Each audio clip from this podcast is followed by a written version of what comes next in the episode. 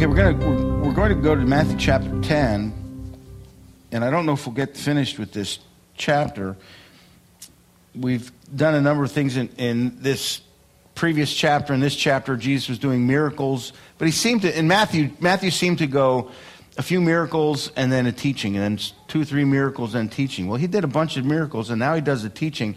And I was I'm wondering. I mean, the teaching is a little tough. It's a little harsh. It's a little difficult. The things that he shares, it's like he's trying to scare people away. And well, if, if I look at you a lot, you know, it's not that I'm picking on you. Just, there's not that many people here looking at. So if it, if it bothers you, just tell me and I'll just look at the clock, okay? It's a little weird. I just feel like I should be sitting down for anyway. Uh, his teaching is a little tough, and I, I and I, I wonder if as he does miracles and more people begin to follow him and crowds grow, that he wants to give them an understanding of what it's like to follow him. And so he really pours things out in this next section of scripture that are kind of difficult, almost as if to push people away or to scare them or to, or to give them a dose of reality. And so we'll look at that. And th- there is a distinction that, that we need to have in our minds when we read, especially when we read um, the things that Jesus teaches and the way that he uh, explain things. Salvation is a free gift. Discipleship is costly.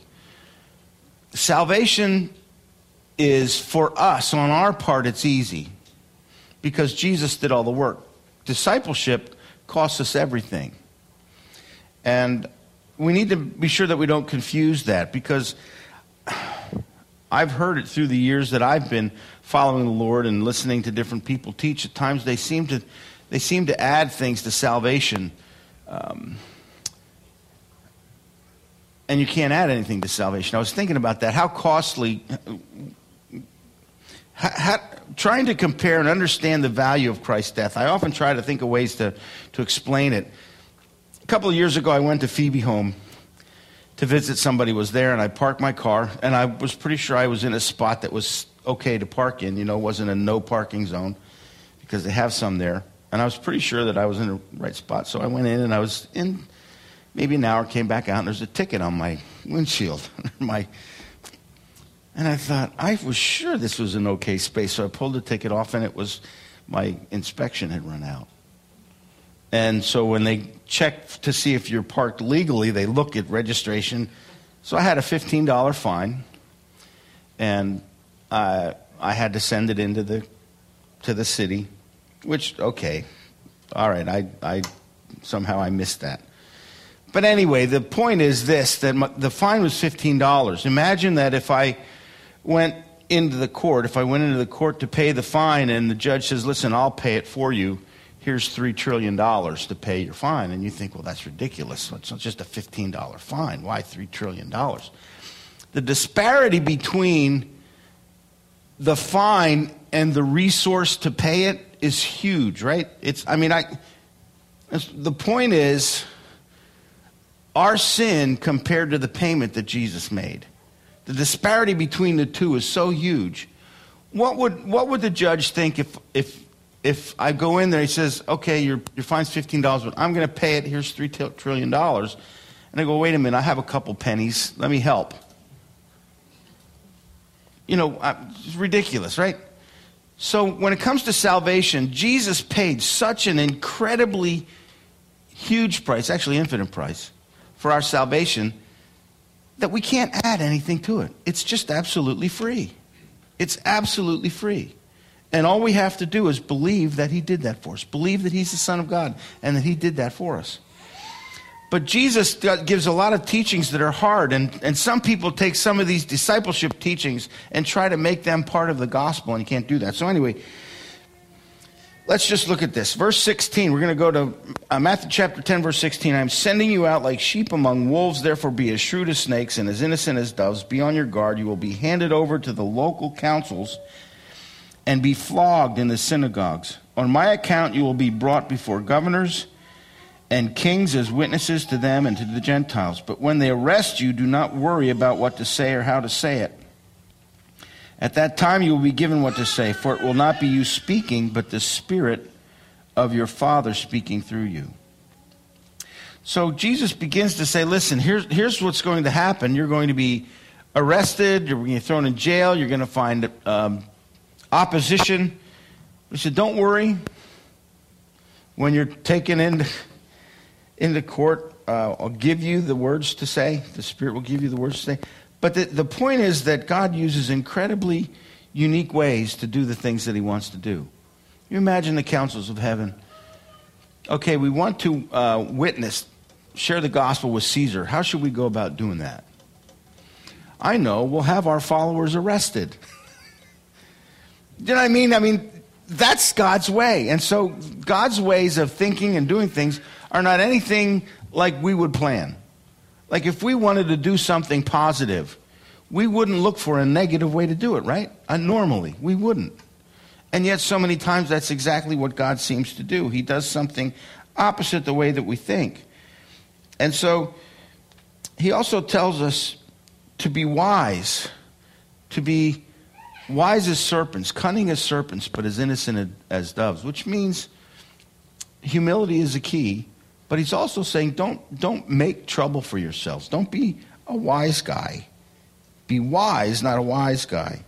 Uh, don't be a troublemaker. Don't look to stir up trouble. The reason for that is there'll be plenty of trouble if you're doing what's right. But don't make problems for yourselves. Sometimes uh, Christians have a, a, a way of doing that.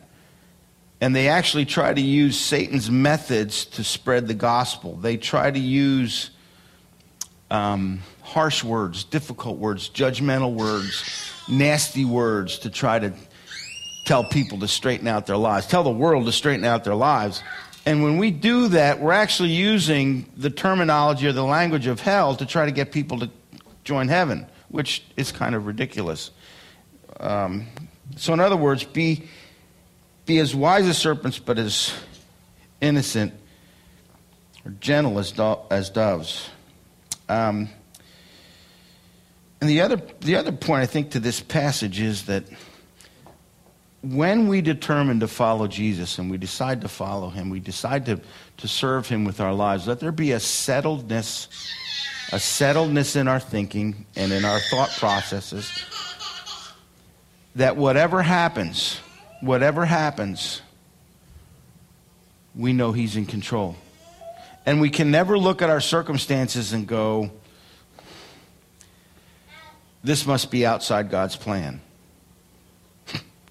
because, because you just don't, you don't know.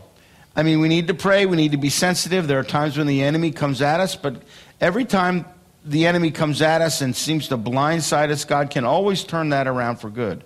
And so there needs to be this confidence. So Jesus is telling him, listen, you're not going to avoid trouble following me. You're not going to avoid it. It's going to come. It's going to pursue you. You don't have to worry about making your own trouble. You're going to have enough of it on your, but don't worry. Things are going to be okay. I'm still in, I'm still in charge. I'm still in control. Well, we've not been, I, I, none of us have been arrested. There's certainly people around the world that are having a lot of uh, persecution. They haven't started arresting us yet, I should say. Um, but there are people around the, the world that are under extreme difficulty, and there's always grace. The grace of the Lord is always there um, to help. Now, why, why does God use unusual circumstances? Why does He use unusual means or methods for, for working through His people and for sh- spreading the gospel and for advancing the kingdom? I don't know if you ever thought about it. why does He do that? Um, why would He have Paul be thrown into prison and accused by the Jews just to get him to Rome to witness to Caesar and to the other leaders that he that he um, had the opportunity to share the gospel with. Part of it, I think, is that he wants to demonstrate his own resourcefulness and his creativity and to display that he has wisdom beyond ours. But um, God God, I don't believe that God's, this is just my opinion, right? This is just my opinion. I think God sits up in heaven and says, okay, I'm going to be clever today. I think I'll be clever and just show them what I can do and just confound their wisdom. I don't, I don't know that he tries to be tricky or clever or sneaky or any of that. I think he just is who he is. I think he just does things the way he does things because it's who he is. And it just, on this side, it seems like different or weird or, or sneaky or tricky or whatever terms we might use to say that. Um, he doesn't try to be clever, he just is. You know what I mean? I don't, I don't, I'm not sure that it's always necessarily purposeful. Um, and in Romans chapter 11, we, we read this Oh, the depth of the riches of the wisdom and knowledge of God. How unsearchable his judgments and his paths beyond tracing out. That really says it for me. God's wisdom is so far above ours, his ways we can't fathom, we can't trace them out, we can't figure them out. He sees things at a completely different level that, than we do. And we really try. I used to I used to try, I used to read scripture and I think, okay, I'm gonna I'm gonna figure out the logic for why God did what he did in this particular situation in scripture. I'm gonna figure out what the key is. I'm gonna look at what happened, how he responded, and the results that came. And if I can figure out God's logic in this, I'll be able to duplicate that and make things work for me. Do you ever try that? I used to try it all the time. I used I thought, well, I just need to understand scripture better. So I'd study scripture more. I would dig into it and try to get more understanding and, and so I could because I wanted God's mind, because I wanted to be able to know what was coming and be able to make things work, but actually really to be in control. I wanted to be in control. So I thought if I can really get a handle on this, and the truth of the matter is, God's wisdom is so far above ours that we never will figure it out. We never will. Oh, the depths of the riches of the wisdom and knowledge of God, how unsearchable his judgments and his paths beyond tracing out. Who has known the mind of the Lord, or who has been his counselor? Uh, you ever try to counsel the Lord? Uh, you say no. You, I mean, when you pray, do you re- don't you really try to convince him uh, that he really ought to change his ideas about things or thoughts about it? You know, you ever tried to be his counselor? You know, sometimes we, we do that when we pray. Um, and it can happen very easily. It can happen very easily when you're praying for healing for somebody. Lord, we just, uh, Lord, just pray for this person that you bring healing because they've been a good person and they've done this and they've done that and, you know, they, they deserve this and they deserve, and we're counseling the Lord on what he should do, right? That doesn't work either. Who has ever given to God that God should repay them? For from him and through him and for him are all things. To him be the glory forever. Amen. And so there needs to be in our in our minds, in our hearts, in our thoughts, there needs to be a settledness that God is in control. He loves us.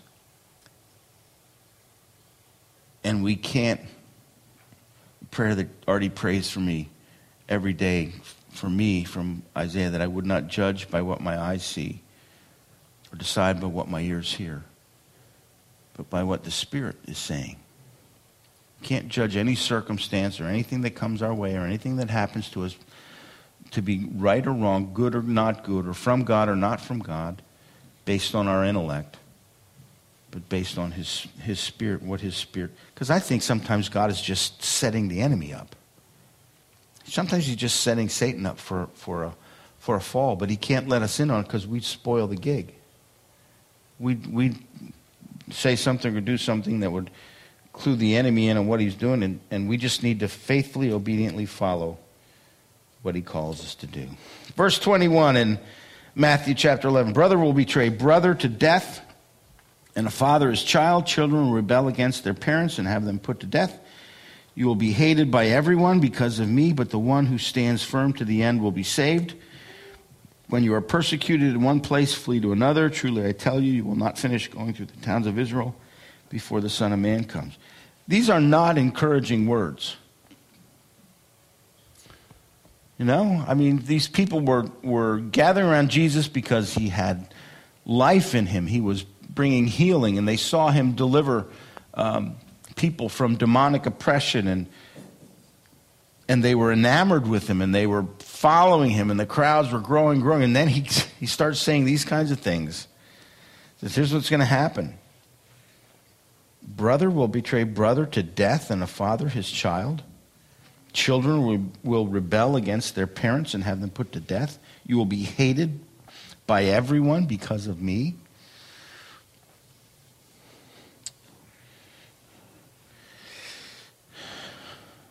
So, why does he allow that? Why would the members of our own family be the ones who turn against us? And maybe if we understand that if we remain faithful to the Lord even when those who are closest to us turn against us. See, God knows the level of our commitment. He knows where our hearts are. He knows how really committed we are to Him. He doesn't have to test us. He knows. He knows better than we do. We just don't know. we don't know the level of our commitment. We don't know how sincere we are. And so the tests come to be an enlightening agent or tool for us.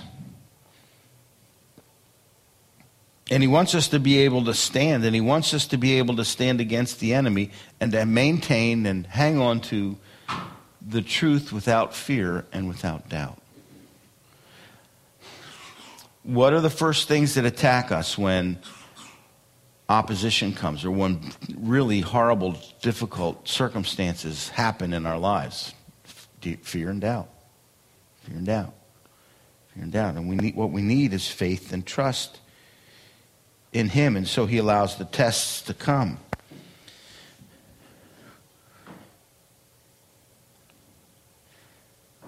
He's not saying that we need to make enemies of our family. Not supposed to do that purposely. That's not what he's saying. But if that's something that happens to us, then we need to realize that he warned us and we had to be, we need to just stand firm. Verse 24 The student is not above the teacher, nor a servant above his master. It is enough for students to be like their teachers and servants like their masters. If the head of the house has been called Beelzebul, how much more the members of his household? And so, if Jesus was called the devil, how much more will we be considered to be or called the devil? We aren't above Jesus, but we're to be like him. People will think ill of us. Um, these are kind of discouraging words, aren't they? Kind of, they're kind of discouraging words. And what, why is Jesus doing that? Well,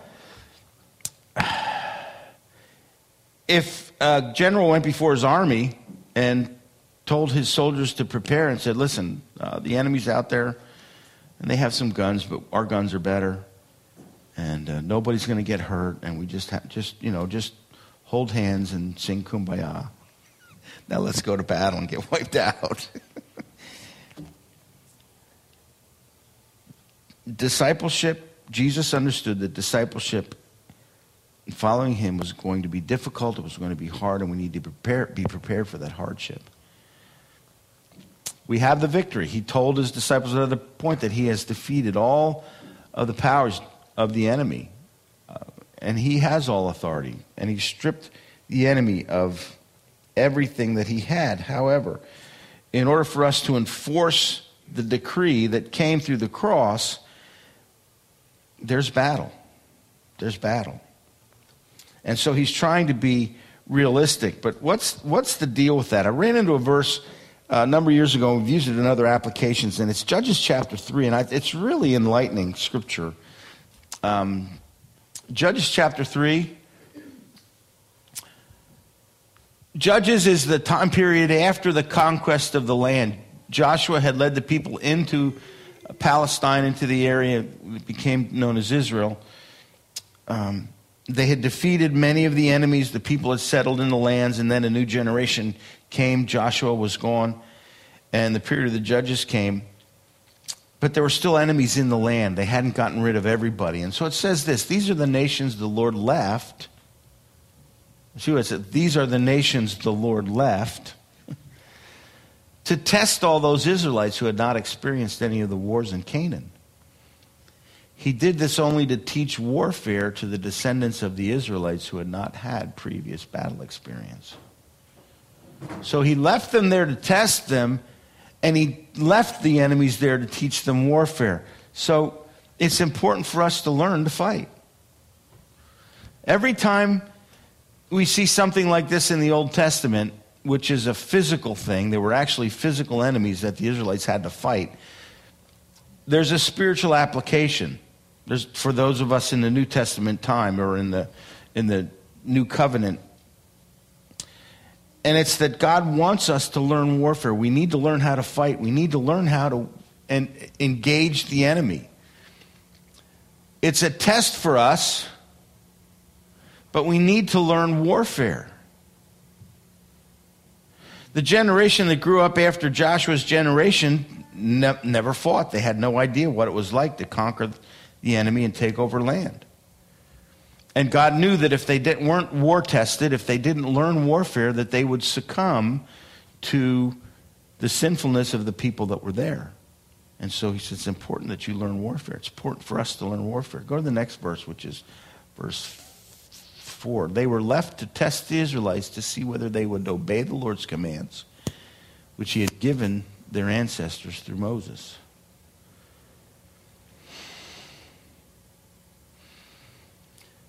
So, what this is saying is that God allows enemies into our lives to actually test our faithfulness to His word and to His truth. The temptation is that when difficulties come, is to give up or to give in or to just go along. And enemies are actually very purposeful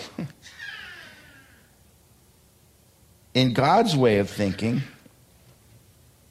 in order to get us to where we need to be in order for us to live godly lives, there has to be opposition. There has to be enemies to conquer.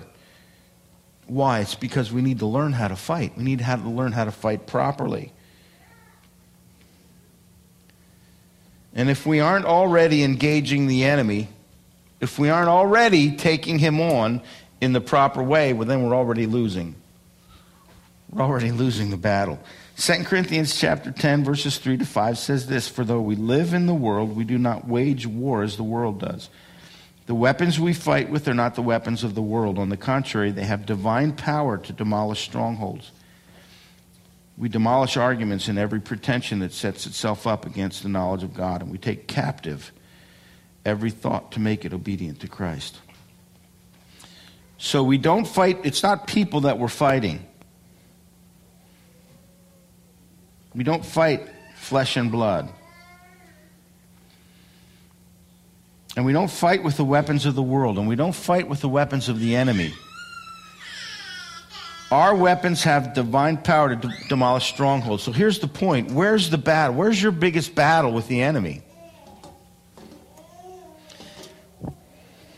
Right here. Right here in your head. Your thoughts. Your thoughts. When the enemy brings things into our lives and cause doubt and fear, where's the battle? The battle's in your mind for trusting and for not giving in to hopelessness. That's where the battle is. Our biggest, our biggest enemy is not Satan and it's not people, it's you. It's me. It's me.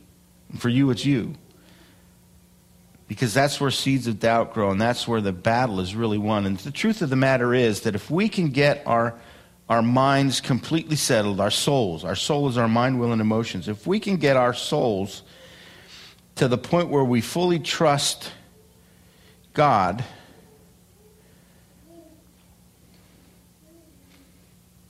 then there's no weapon that the enemy can use against us that will take us out. You Just won't be able to. Jesus. Sure. There were 10, only 10 homicides. They've been going down, but there were 79 suicides. There were how many? Seven, six, 79 suicides. There were how many before? Oh. Oh, oh I see. I see what you mean. Right, right. It's not what other people do to you, it's what we do to ourselves. So there you go. Jesus said to his disciples, getting close to the time of his crucifixion, he said, um, Oh, I got to find that. I, I'm going to look something up. Jesus said, it was so good. Oh, there it is. Good. Um, I had a. I, I, I looked it up this morning after I'd already put my sermon notes in, and it's in my email on my iPad. And so I thought, oh, I need to get online and pull up, but it's right there. Jesus said to his disciples, about the time that he was about to be crucified, he said, The prince of this world is coming after me, but he has nothing in me. He has no place in me. He has no attachment to me, which means that there's no place where a, where a, a thought of the enemy has found any fertile ground in his mind. And so I looked up that word nothing. He, the enemy has nothing in me. And it's the Greek word oudeis. Listen to this. It means no one or nothing at all, is a powerful negating conjunction. It rules out by definition, for example, shuts the door objectively and leaves no exceptions. It is deductive in force, so it excludes every or any example that is included within the premise or supposition. Oudeis categorically excludes declaring as a fact that no valid example exists. That's really powerful. In other words, it's like there ain't no way, nothing, no thought anywhere, any place at all in Jesus' soul that the enemy had any hold. No place. Categorically none. No way. What would it be like to live like that? I mean, that's just amazing. And that's, that's the point. That's the point. And I think when Jesus is saying all these things, being so negative, he didn't walk around depressed. He didn't walk around worried. He didn't walk, he, he was filled with the fruit of the Spirit. And so, even with all this other stuff going on, and knowing that he was going to the cross, and saying, This is what happens. So, if the teacher is called Beelzebub, how much more his students? And he was called Beelzebub.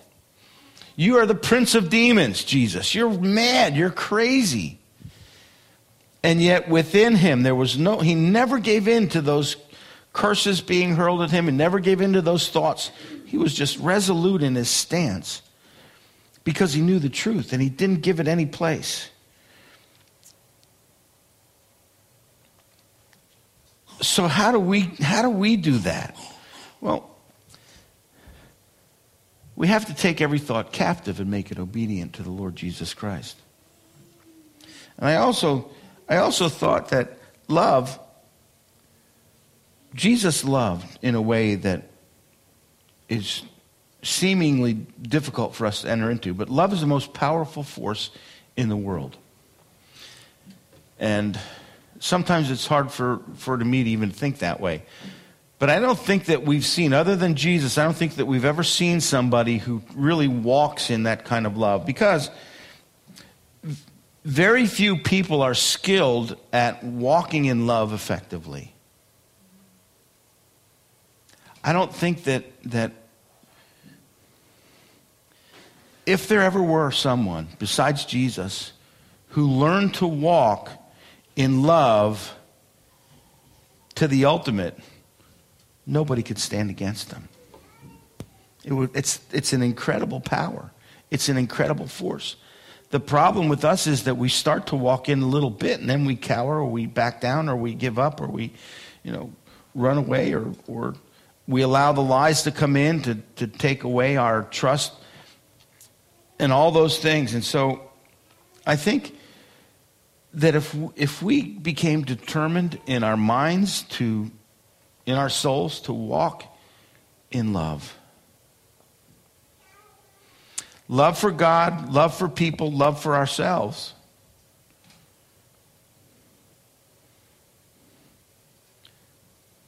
we'd be indestructible. Would you like to be indestructible? I think that's, I think that's amazing.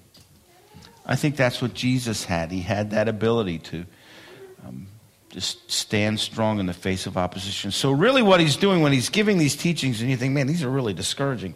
But when you look at Jesus and you see the kind of life that he lived, he knew all those things going, going into it, and yet he wasn't discouraged. He wasn't put down, he wasn't shut down by it. He just, hey, it's going to come. But it's almost like, let it come, I'm ready. You know, like a Navy SEAL. A Navy SEAL is trained to go after things like that. And they love the challenge. They love the challenge. They love the, give me a mission. Give me a mission that's difficult. Give me a, a mission where I have to be pushed to the extreme limits of my ability to survive. Go ahead, give it to me. I want it. We need to have that kind of an attitude in our relationship with God and in our outworking of the, of the, of the Christian life. We need to prepare ourselves and train ourselves, our thoughts, our souls, our minds, our wills, and, and emotions, so that, bring it on. Not that we go looking for trouble, not stirring up trouble, but when that opposition comes, to be, ha- to, to be in that place where we say, bring it on, I'm going to stand, and I'm not crumbling, you're going to crumble. Circumstances, you're going to crumble, not me. Or if there's incredible darkness, darkness you're not going to survive. Light is coming, truth is coming, hope is coming, love is coming, and it's coming through me by the power of the Spirit. The question, I guess, for us this morning, as we just think about the, the verses that we've looked at, are you ready? Are you wanting to be a soldier? Are you wanting to be a disciple of Jesus? Are you wanting to be a person who goes after it? Realizes that opposition is going to come, but you're going to stand no matter what. That you're going to love no matter what.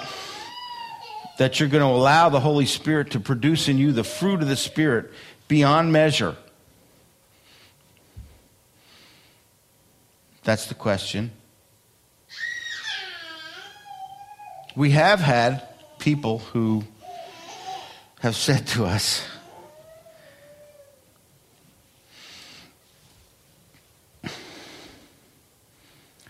when we lost our son, Ben. We had somebody that, Christian, that said, Man, you guys serve the Lord, you walk with the Lord, you've been faithful to Him. If that's what happens to people who serve the Lord, I'm not sure. I'm not sure I want to go to that level of commitment. Huh. you know? And Jesus says, the only way it's really going to work is if you give it all. And so he wasn't going to make it easy. He wasn't going to say, listen, it's piece of cake. You trust me as your Savior, and we'll walk together, and everything's going to be roses and petunias. no. No. But the rewards are great the rewards are great. The glory of the Lord will shine on us.